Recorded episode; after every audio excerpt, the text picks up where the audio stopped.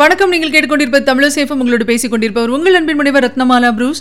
சில சமயம் நமக்கு நிறைய சந்தேகம் வரும். எழுத்து வழக்கிலையும் பேச்சு வழக்கிலையும் சில சொற்களுக்கு அர்த்தம் எப்படி அப்படிங்கிறதுல. இப்ப நான் சொல்ல போறது என்ன அப்படின்னா, பழைமை அப்படின்னு ஒரு வார்த்தை இருக்கு, பழமை அப்படிங்கிற வார்த்தை இருக்கு. இதுல எது சரி அப்படிங்கிற சந்தேகம் நமக்கு அடிக்கடி வரும். இப்ப அதுக்கான விளக்கத்தை தான் நான் உங்களுக்கு சொல்ல போறேன். பழைமை சரியா, பழமை சரியா, எது சரி பார்க்கலாம்.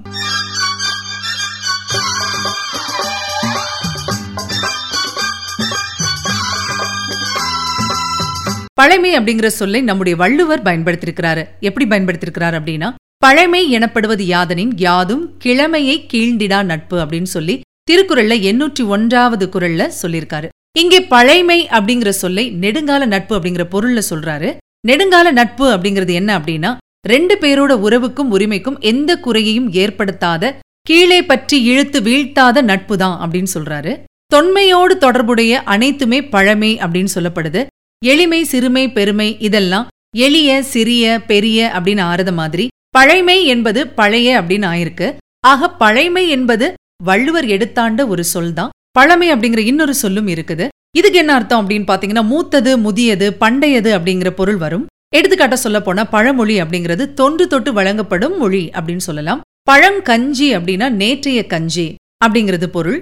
பழங்கதை, பழஞ்சோறு, பழஞ்சீலை, பழம்பெருமை, பழங்கோயில் அப்படின்னு சொல்லி பழையதாகி போன எல்லாத்தையுமே பழமை அப்படிங்கிற சொல்லால குறிப்பிடுறோம். பழவேற்காடு அப்படிங்கிற ஊர் பாத்தீங்கன்னா பழமையான வேல மரங்கள் நிறைந்திருக்கும் காடு அப்படிங்கிற அர்த்தத்துல வருது. முதிர்ச்சி அடைந்த காயைத்தான் பழம் அப்படின்னு சொல்றோம். பேச்சு தமிழ்ல கூட பாத்தீங்கன்னா பழமை பேசிட்டு இருக்கோம் அப்படின்னு சொல்லுவாங்க.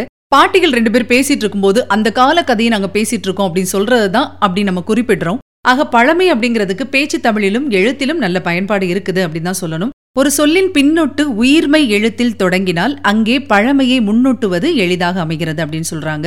எடுத்துக்காட்டா சொல்லணும்னா, பழ மொழி, இதுல பின்னொட்டா இருக்கக்கூடிய மொழியில வரது உயிர்மை எழுத்து, அதனால அது பழைய மொழின்னு வராது, பழமொழி அப்படிங்கறதா வரும்.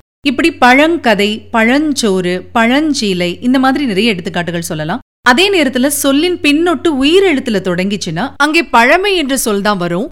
எடுத்துக்காட்டா சொல்லணும்னா, பழையாறு, இதுல பின்னொட்டு அப்படிங்கிறது பாத்தீங்கன்னா ஆறு, ஆறுல முதல் வார்த்தையா வரக்கூடியது உயிர் எழுத்து.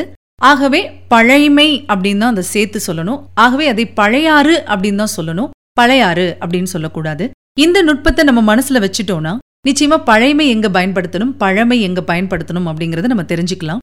ஆக பழைமை, பழமை இதுல எது சரி அப்படின்னா ரெண்டுமே சரிதான். ஆனா பழைமை என்பது துல்லியமான இலக்கிய வழக்கு, பழமை என்பது எழுத்திலும் பேச்சிலும் நன்கு பயின்ற வழக்கு அப்படின்னு சொல்லலாம். ரெண்டுமே உணர்த்துகின்ற பொருள் ஏறத்தாழ ஒரே பொருள் தான். இருந்தாலும் பழமை அப்படிங்கிறது நமக்கு பேச்சு வழக்குல ரொம்ப எளிதா அமையுது, பழைமை அப்படிங்கிறது இலக்கணத்தோட இருக்குது.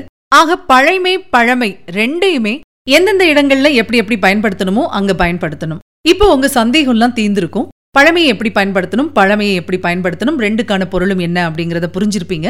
சரி, மீண்டும் மற்றொரு நிகழ்ச்சியில் உங்களை சந்திக்கும் வரை உங்களிடமிருந்து விடைபெற்றுக் கொள்பவர் உங்கள் அன்பின் முனைவர் ரத்னமாலா புரூஸ். தொடர்ந்து இணைந்திருங்கள். இது உங்கள் தமிழசேஃபம். இதை எட்டு திக்கும் எதிரொலிக்கட்டும்.